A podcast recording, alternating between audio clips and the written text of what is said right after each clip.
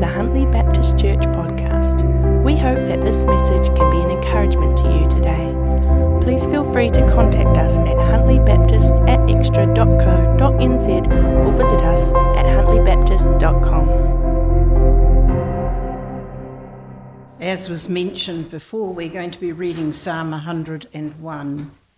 This is a prayer for help to walk a blameless path and to live with integrity within our efforts and God's help are necessary.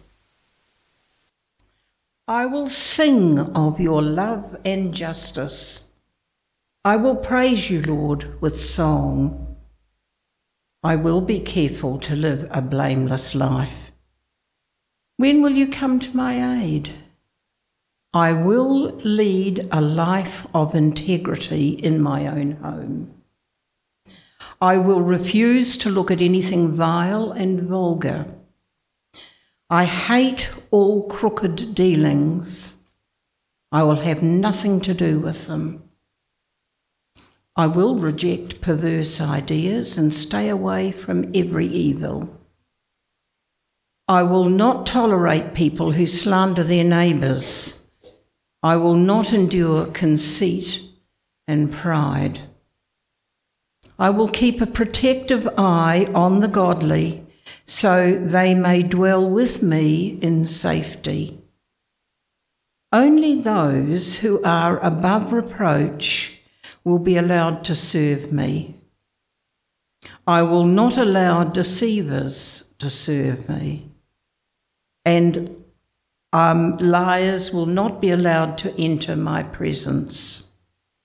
My daily task will be to ferret out criminals, out criminals and free the city of uh, the Lord, the city of the Lord, from their grip.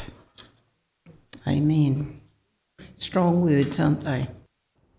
When we speak like I do, and this is really probably the more the first time in my life it's happened. We're given topics, and sometimes the topics are easy and sometimes they're quite hard. And uh, today's topic, I think, is a bit hard. It might be, well, it will be challenging, probably, and it might be controversial. As I often put up there, two or three prophets should speak, and the others should weigh carefully what is said. That's from 1 Corinthians 14. And so, listen carefully, have a think, and see if there's a message in here for you if you, and I'm going to ask that you hear me out, don't stop listening. I often be in, I'm often got in trouble for the things I've said up the front here, but it's almost always, or maybe totally always, because people have either only half listened or because they listened well but only to half of what I said. So if I say something and think, hey, that's not right, keep listening. Keep listening to the end, and then you can come and shoot me. All right, last week. well, rather than shoot me, come and tell me please, right? We had trouble some years ago where people would always moan to other people, to Brian Havel actually.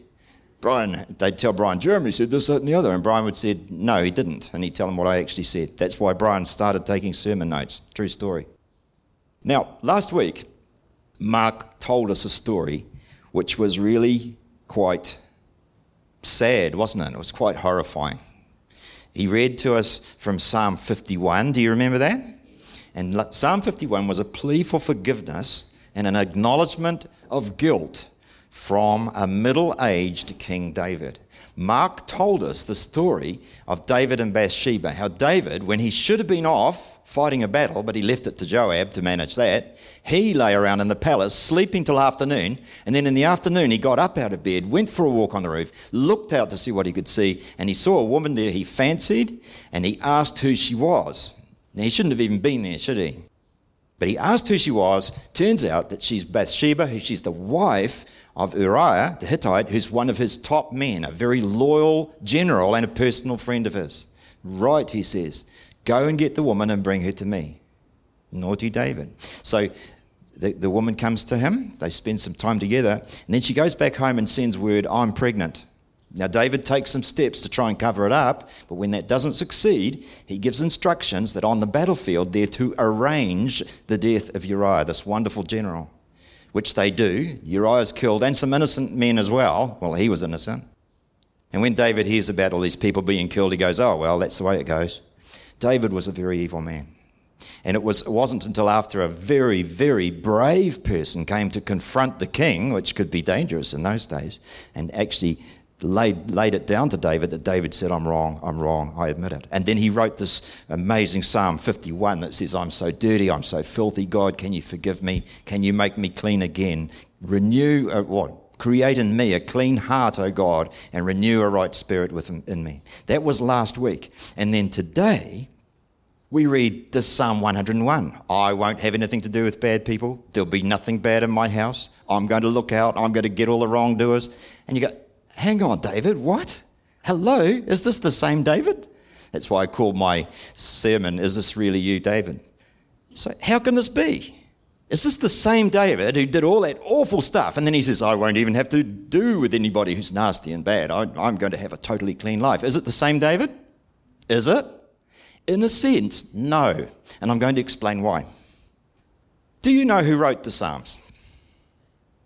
Lots of people wrote the Psalms. Do you know how long it took to write the book of Psalms? Over a thousand years, that's right. Now, the oldest psalm is Psalm 90, and that was written by Moses over a thousand years before David. So here's the big surprise. You'd think Moses' psalm would be Psalm 1, but it isn't. So the psalms are in order, which often appears random. They're not in time order. Psalm 51, the one that Mark opened up to us last week with David and Bathsheba, was written when David was a middle aged king, happy, secure, rich, powerful, and naughty. But the one that Iris read to us today, Psalm 101, was written earlier when he was a young king. Now, just out of interest, I said Psalm 51 was written when he was a middle aged king. Psalm 52 and 53, which follow, were written when he was a very young man running away from King Saul. So you can see that the order of the Psalms is not in order that things happen.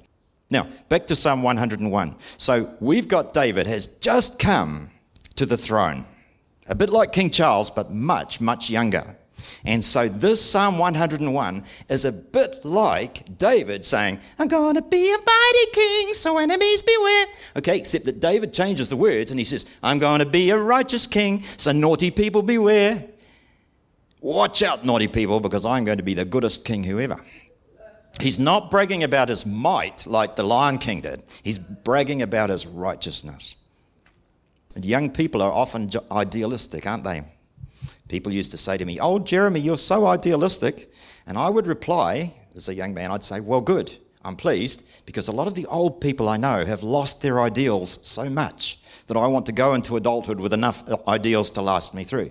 So that's what I did, with the result that at 68, I'm still fairly idealistic. Now, let's have a bit of a look at this psalm.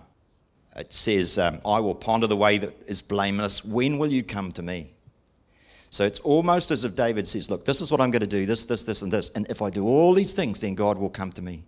Walk in my house with integrity of heart. Integrity means that you're the same wherever you are. See, Russell, he's in church, he's in the golf club, he's the same person. That's integrity. Nick comes to church and then he works in the prison, and Luana does the same, and they're the same person. Their job is different, but you don't say, oh, there's one side to you when you're there and one side when you're here. I was a school teacher, and boy, did I get a bit of a the first time one of my ex students walked into a Bible study because I thought, if I'm not the same person in the Bible study as I was when I was teaching school, I'm busted. But I got away with it, and it's happened many times since. So that's integrity. Are you the same wherever you are? I will set no worthless thing before my eyes. No trashy magazines, no porn, no, no stupid TV shows. See, David's setting high standards, isn't he? I shall know nothing of evil. I hate the work of everyone who falls away. See, he's, boy, he's, whoever slanders his neighbor in secret, I will put to silence. Well, goodness, slandering your neighbor in secret. Did you hear about what? Did you hear about what Elliot's been up to this week? You know, this sort of stuff goes on, doesn't it? But, but David's going to wipe it out. He's going to stop it all over his whole kingdom. So nobody will be able to say, Did you hear about what Teresa did? Ah, the king will get you. I mean, this is a big claim, isn't it? No, only people who walk in integrity shall serve me. Well, that's good. No one who practices deceit shall dwell in my house, which is kind of a dag, isn't it? When David himself ended up being such a very, very deceitful man and presumably still lived in his own house. One who tells lies, no one who stands tells lies shall stand in my presence. except me, except me. And then the, the, the last one for me is the kicker. Every morning I will remove all the wicked of the land that I may cut off every evildoer from the city of God. So when you get up in the morning, I don't know what you do, but when David got up in the morning, he says, Right, who are we going to wipe out today? Have you found any evildoers? We'll get them. That's his task. That's harsh, isn't it? That is harsh. I want you to have a look at another story, which reminds me very much of the two Davids. Do you remember this story? It's called The Pharisee and the Tax Collector. It's in Luke 18, and it says this To some who trusted in their own righteousness and viewed others with contempt, Jesus told this parable. Two men went up to the temple to pray. One was a Pharisee, and the other a tax collector. The Pharisee stood by himself and prayed, God, I thank you that I am not like other men, swindlers, evildoers, adulterers, or even like this tax collector. I fast twice a week, I pay tithes of all I get. Does that remind you of young David or old David? Young David, doesn't it? I am the good king. See? And then, but the tax collector stood at a distance, unwilling even to lift up his eyes to heaven. Instead, he beat his breast and said, God, have mercy on me, a sinner. I tell you, this man, rather than the Pharisee, went home justified. For everyone who exalts himself will be humbled, but one who humbles himself will be exalted. There's a well established image of Christians being judgmental. You shouldn't be doing that. It's her own fault. If she didn't do that, then. Boop, boop. Uh, and have you, are you aware of the image? People think Christians are judgmental. I went round to see a young mother a couple of weeks ago with a Christmas box, gave her the Christmas box, and we're just having a little talk. Her kids were all there. And halfway through the conversation, out of the blue, she said, Don't judge me. Please don't judge me. I was quite taken aback. I said, Well, I never have. I'm not going to start now. But what had happened is I'd called in on her when she just had a bit too much to drink. I mean, she wasn't bashing the kids up or anything, but she was a bit under the weather we brought a, a neighbour of ours who was a prostitute to this church right here. She gave her heart to the Lord, but she said, I like this church. They don't judge me. And we also brought a young gay guy along, and he, he gave his heart to the Lord within two days of coming to this church. But what he said to me years later, he said, he wrote to me and said, When I went and mixed with the Baptist church, they knew I was gay, and I expected they would judge me, but they didn't. We loved him. And within a day, actually, one and a half days, his heart had softened. And he said to me, I've decided I'm going to stop being gay, I'm going to be a Christian. Powerful stuff. And yet, when you flick on the TV, and especially in America, you can see marches in the streets, people bombing abortion clinics, and, you know, trying, yeah, let's have righteousness, enough is enough. People, Christians out there, trying to set a standard. I'm not saying that's totally wrong. Uh, some people think that Christians are the moral police of society, and some people think that Christians think they're the moral police of society, but they shouldn't be. I remember years ago in the Philippines, there was a big march, you know, for righteousness because they wanted to stop prostitution in Manila. There was a lot of prostitution. So the march for righteousness, stop all the prostitution, and the police listened, and the police shut down a lot of the, the prostitution that was going on on the streets. Then there was another march. And this march had big signs that was the prostitutes marching saying, all right, Mr. Policeman, you feed our children. Oh. See, there are reasons people do things.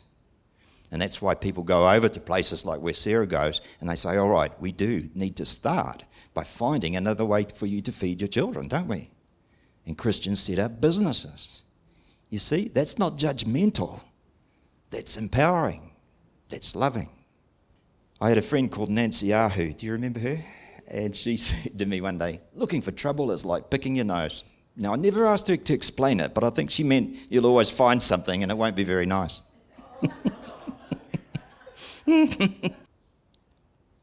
As a young man, I made a life changing promise to myself. I decided I won't take offence at someone where offence is not intended. I was working with people in South Auckland who were, you know, a bit rough in their language and approach to things. And I decided I will not take offence unless offence is intended. And that is something that's changed my life. And I th- just imagine for a minute, just imagine if everybody here had decided that at the same age. If everyone in our church had decided that. Just imagine if Prince Harry had decided that as a young man. I won't take offense where it's not intended.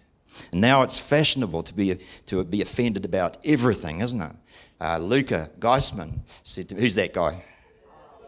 Billy T. James. Luca Geisman said to me, I watched Billy T. James. I can't believe the stuff you were allowed to laugh about in the old days. Which is true. See, now we're too scared to have fun, to have a laugh, because somebody might be offended. You know, somebody said, I wonder what Harry and Meghan's baby will look like. Racism, racism. And he writes a book about how the palace is racist. Well, when, I, when Janet and I got, we, we went to my mum, Mum, we're going to get married. Oh, she says, I wonder what my grandchildren will look like. But now that's racist. Why is it racist? Because Meghan is a woman of colour. That's why. A woman of colour? Gosh, we used to talk about coloured people, but that was racist, so we had to stop. Now we have to call people of colour. The rules change all the time, don't they? Not inside, no. They change all the time. Now we've got the uh, this thing here. Do you know what that is? What kind of moth? You don't know. It's what we've always called the gypsy moth, but we're not allowed to call it that anymore. Because to call that the gypsy moth is disrespectful to the Romani people. We now have to call it the sponge moth. There you go. And the, the Asian paper wasp, I mean, the Asian paper wasp was called that because it's a paper wasp that comes from Asia. But now we're not allowed to call it that because that might offend Asian people. What's next? English muffins? French fries? African elephant? The white butterfly? Huh? What, what are some of the things we can't do? Because we're always afraid of offending. But what I'm saying is, let's not us be part of the offenderati. Hmm? Okay. That's right. Now, I'm not. Jane Ply. I'm not saying that we should be insensitive, but, but what I'm saying is let's not be part of the offender, offenderati, all right? Let's remember what Nancy said. Don't go looking for trouble. You know, ooh, the white butterfly. What is, is that going to offend white people? It's just a white butterfly, for goodness sake. You know? Is there a place for Christians to set a standard? Yes, there is. Listen to this. Paul in 1 Corinthians 5 writes, Expel the immoral brother. I wrote to you in my letter not to associate with sexually immoral people. I was not including the sexually immoral of this world, or the greedy and swindlers or idolaters. In that case, you would have to leave this world. But now I'm writing to you not to associate with anyone who claims to be a brother but is sexually immoral or greedy, an idolater or a verbal abuser, a drunkard or a swindler. With such a man, do not even eat. What business of mine is it to judge those outside the church? Are you not to judge those inside? God will judge those outside. Expel the wicked man from among you. Yes, there's a place for Christians to set a standard, isn't there? So we don't judge outsiders. Our discipline is within the church, it's inside the church, and it's related to immorality within the church. We can make rules about what happens here, it's our church. Not whether a Christian should go dancing, or have a beer, or be a vegetarian, or send their kids to school, or drive a petrol car, or say gypsy moth. I think these are personal choices and not moral issues. But some people would disagree. But each of us has a zone of authority. I taught in a classroom close to here where I had some very tough boys. They were, most of them were young criminals, and they, were, they called me into the school to try and deal with these difficult people. So I had a tough boys class called Timatanga Hou.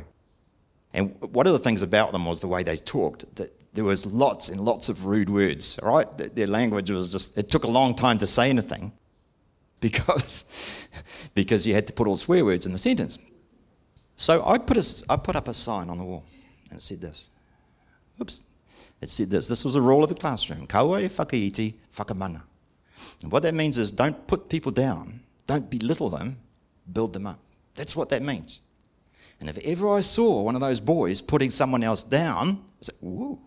I always corrected the boys quietly on privately, hey, come here, I need to tell you something, because that protected the boy's mana. But as I did that, never addressing what you might call the bad language, I was interested in something. The bad language just fell away. The, the naughty words stopped coming because as people began to build each other up instead of put each other down, it just happened. Did I have the right to do that? I was very strict. I had the right to do that because it was my class, in fact, my responsibility before God. If you have a shop, you could write, No abuse of staff will be tolerated. If you have a van, you could, you could say, no smoking in my van, no fighting, feet on the floor, not the dashboard. It's my van. If you borrow it, please tell them that. Or if you have a taxi. I've heard of Christian parents who say, yes, I know you smoke weed, but you're not going to smoke weed in my house. I know you sleep with your girlfriend, but not in this house. This is our house. And you have a zone of authority. And at that point, I think that you can set standards. You know, there is a place to set standards. Paul quoted this. And uh, we were having a talk many years ago, and we said, What are the things that young people need to do to stay strong in their Christian faith? And somebody said, Read the Bible. Is that good? Yep. Pray every day. Is that good? Go to church, have fellowship. Yeah. And Deborah Rogers pop- popped in and she said, The most important thing is have good friends. Because if your teenagers have good friends who want the best for them, they will go to church. They will pray every day. They will read the Bible. It's that peer pressure or that peer group, isn't it, that makes such a difference.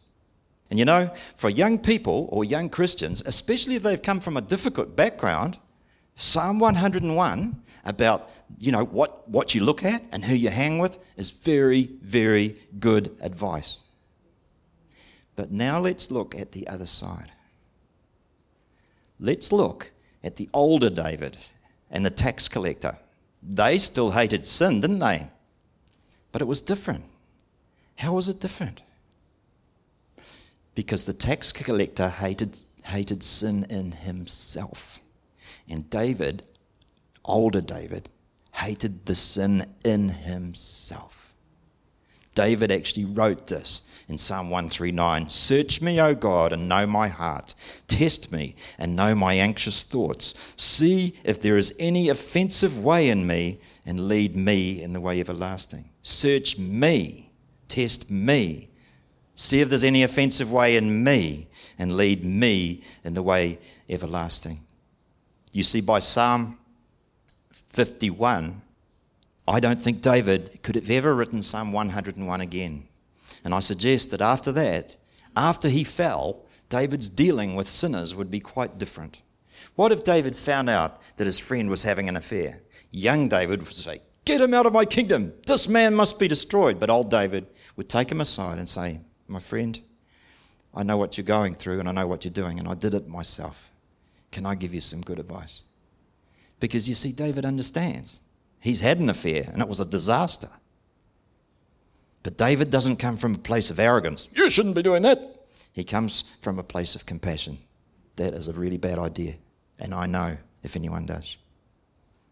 In Galatians chapter 6, it says this Brothers, if someone is caught in a trespass, you who are spiritual should restore him with a spirit of gentleness. But watch yourself, or you may also be tempted. It could have been me. I see people doing things which I've never done, but I go, could have been me. I could have done that. I could have stolen a car. I felt like it once. I could have been driven by this, this, these sorts of desires to do these sorts of things. It could have been me. And so I come alongside people instead of sitting judgment on them. Have you ever heard we should hate the sin but love the sinner? I think that's very hard to do. I think it comes across as harsh. It can come across as harsh. We hate homosexuality. Oh, of course, we love you.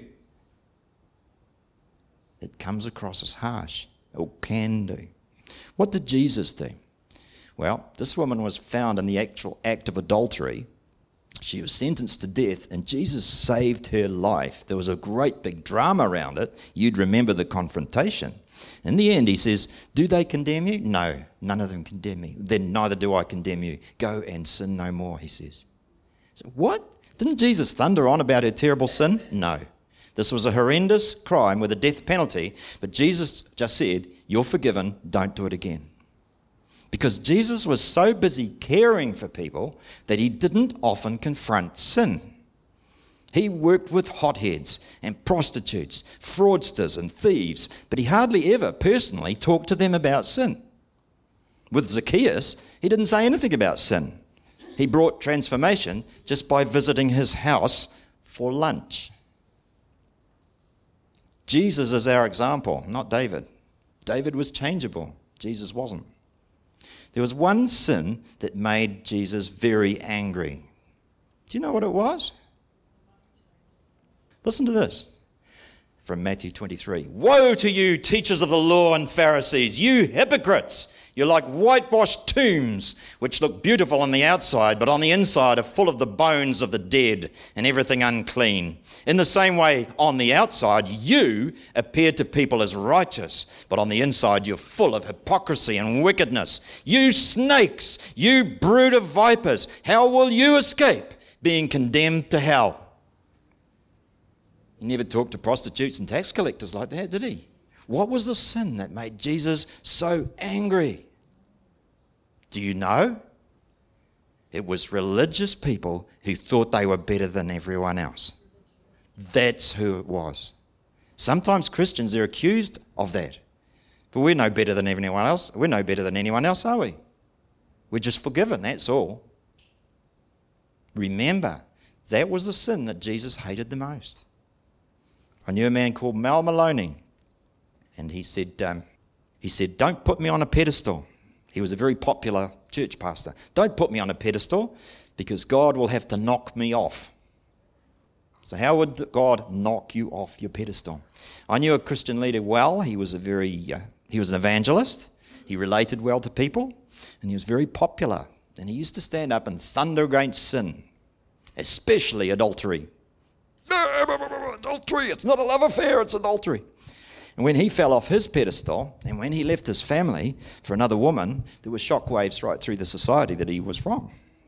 Now, I knew a man who knew him well, and this, this, I said this man was an evangelist, and this man had come to tell me, sorry, the, the evangelist used to tell me about how he's working with this man who I'll call Fred. It's not his real name. I'm working with Fred, and I think he's starting to soften his heart to the Lord, and he was really, his heart's being touched. But when I went to see Fred after the, this Mr. Evangelist fell off his perch, Fred just said to me, How have the mighty fallen? That was all he ever said. All he ever said about it. Now, Fred and I get on well, but it's very awkward for me to talk to him about things of God. If you, you know, if you've had an, an experience, if you've had an experience of a sin, or if you've had an experience at all, you have a compassion and an understanding of the situation. You know, if you've struggled with addiction, you understand what it's like, don't you? If you've been in prison, you know what it's like. If you've had cancer, you know what it's like. If you've lost a child, you know what it's like.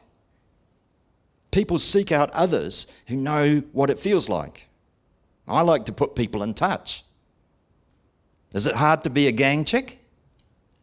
Yes, it is hard. So if I'm dealing with a woman who's struggling with this life of a gang chick, I would like her to talk to a woman who used to be a gang chick. Because you see, we have an understanding. If you've been one, you understand. And if I call you in, which I've done, say, Will you come with me and see this person? Then that might be my way of saying, I think your life experience would gel with theirs. I think this could be useful. Now I'm going to tell you about God asking God for a miracle. Listen to this and see what you think. I asked God for the compassion without the experience. You see, I deal with people who I have not had their experience. I don't really know what it's like to be so addicted to a substance that you can't live without it. And you find yourself against your own will, spending all your money on drugs so you can't feed your family. That's never happened to me. To be honest, I've never, ever had to choose between buying food and paying the power bill. Never. So, how can I have compassion? I don't want the experience, to be honest. So, what I do, I ask God for a miracle. God, can I have the compassion without the experience? Can I be like Jesus? He never sinned, but he was so patient with poor, sinful people. Can God work a wonder in our life by his Holy Spirit that we can somehow build the bridge, bridge the gap, as we talk about, with people who aren't like us? I've never had a cheating partner. I've never had no food for my children. You see, I could be judgmental, but as I pray, God begins to change me. I remember going to a, a tangi way out the back of Waingaro there, and there was a boy, a teenage boy in a coffin. So many teenagers we bury, don't we? And this teenage boy was there, and I was sitting by the coffin weeping for sorrow for this boy, and at the same time thinking about myself. Why do I feel like this? this I don't even know this boy. I don't know him. I've just come to support, you know. And yet my heart's breaking for this teenage boy and his family. And I realized God was doing something to answer my prayer. He's making me feel, although I could never fully feel, what would it be to lose a son? To see your kid in the box. I want to have the compassion like Jesus without one of my kids dying. How could somebody take drugs and not even care if they live or die? Well, many years ago, I was prescribed some drugs, medical drugs, that had a bad effect on me, and I actually lay on the floor at my house for three days. For three days, I didn't drink anything, I didn't eat anything, and I didn't pee. Now, when Nurse Anna heard about that, she said something is very wrong, and she got all militant and arranged for me to go to hospital, which might have saved my life. But while I was lying there, I thought, I don't even care if I live or die. I used to think, how could people not care if they live or die? But that was me. I was there. In case you're curious, I lived. I'm still here. But that was like, in a way, although it was an un- unpleasant experience, but it was like God opening a little window into an experience which I'd never had, you see. Are you willing to do that? As I change and as we change, we can start to bridge the gap. Christians haven't always been good at that. Jesus was. And if I pray like that now, would you join me? Are you up for it? I'm going to pray right now. You join in if you can make, I'll pray right now. And if you want to make this prayer yours, please do. And I've also, and after that, I'm going to tell you a little quick story. So here we go. God, I have prayed that somehow I can have the compassion of Jesus, being able to reach out and relate to people whose experience is really quite different to mine. And if your spirit would do that with us as a church and with us as individuals, we'll find that bridging the gap starts to work. We can reach out to people who perhaps we just couldn't relate to before, but now we can. What would it be like? So, God, I pray that corporately as a body and individually to everyone of goodwill who, who's asking for it, that you'd help us to just have eyes to see what it's like to be someone else from the other side of the tracks, another background. For each other within the church, that we can be kind and compassionate. And for people outside the church, we'll never come across as judgmental, but rather, like Jesus, as compassionate. We ask in Jesus' name. Amen.